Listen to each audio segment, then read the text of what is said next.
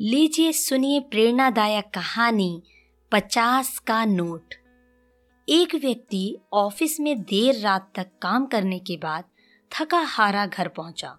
दरवाज़ा खोलते ही उसने देखा कि उसका पाँच साल का बेटा सोने की बजाय उसका इंतज़ार कर रहा है। अंदर घुसते ही बेटे ने पूछा, पापा, क्या मैं आपसे एक प्रश्न पूछ सकता हूँ? हाँ हाँ पूछो। क्या पूछना है? पिता ने कहा, बेटा, पापा, आप एक घंटे में कितना कमा लेते हैं? इससे तुम्हारा क्या लेना देना? तुम ऐसे बेकार के सवाल क्यों कर रहे हो? पिता ने झुंझलाते हुए उत्तर दिया। बेटा ने कहा, मैं बस यूँ ही जानना चाहता हूँ। प्लीज़ बताइए कि आप एक घंटे में कितना कमाते हैं? पिता ने गुस्से से उसकी तरफ़ देखते हुए कहा, सौ रुपए।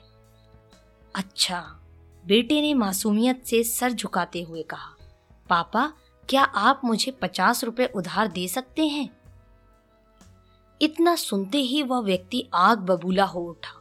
तो तुम इसीलिए ये फालतू का सवाल कर रहे थे, ताकि मुझसे पैसे लेकर तुम कोई बेकार का खिलौना या उटपटांग चीज़ खरीद सको? चुपचाप अपने कमरे में जाओ और सो जाओ। सोचो तुम कितने सेल्फिश हो। मैं दिन रात मेहनत करके पैसे कमाता हूँ और तुम उसे बेकार की चीज़ों में बर्बाद करना चाहते हो? यह सुनकर बेटे की आँखों में आँसू आ गए और वह अपने कमरे में चला गया।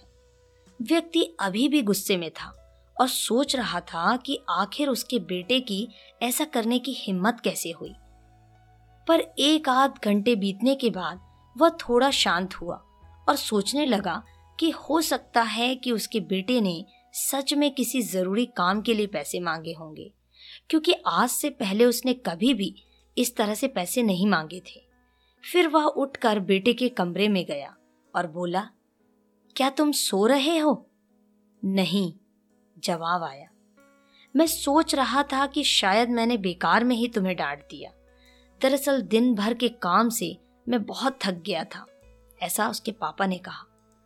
आई एम सॉरी, ये लो अपने पचास रुपए। ऐसा कहते हुए उसने अपने बेटे के हाथ में पचास का नोट रख दिया। थैंक यू पापा। बेटे ने खुशी से पैसे लेते हुए कहा और फिर वही तेज़ी से उठकर अपनी अलमारी की तरफ़ भागा। वहाँ से उसने ढेर सारे सिक्के निकाले और धीरे धीरे उन्हें गिनने लगा। यह देखकर व्यक्ति फिर से क्रोधित होने लगा। जब तुम्हारे पास पहले से ही पैसे थे तो तुमने मुझसे और पैसे क्यों मांगे?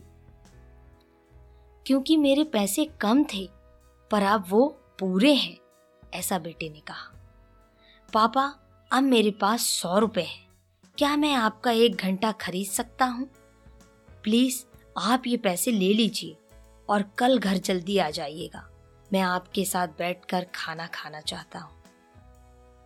दोस्तों, इस तेज रफ्तार जीवन में हम कई बार खुद को इतना बिज़ी कर लेते हैं कि उन लोगों के लिए ही समय नहीं निकाल पाते, जो हमारे जीवन में सबसे ज़्यादा महत्वपूर्ण है। इसलिए हमें ध्यान रखना होगा कि आप इस आपाधापी में भी अपने माँ बाप जीवन साथी बच्चों और अभिन्न मित्रों के लिए समय निकालें, वरना एक दिन हमें भी एहसास होगा कि हमने छोटी मोटी चीज़ें पाने के लिए कुछ बहुत बड़ा खो दिया। दोस्तों, आप सुन रहे थे मोनिका की आवाज़ में प्रेरणादायक रोचक कहानी, पचास का नोट। कहानी पसंद आई है तो इसे लाइक ज़रूर करें सब्सक्राइब करें इस पॉडकास्ट को ताकि ऐसी सुंदर कहानियाँ आप तक सबसे पहले पहुँच सकें। सुनते रहें कहानी मोनिका की जुबानी।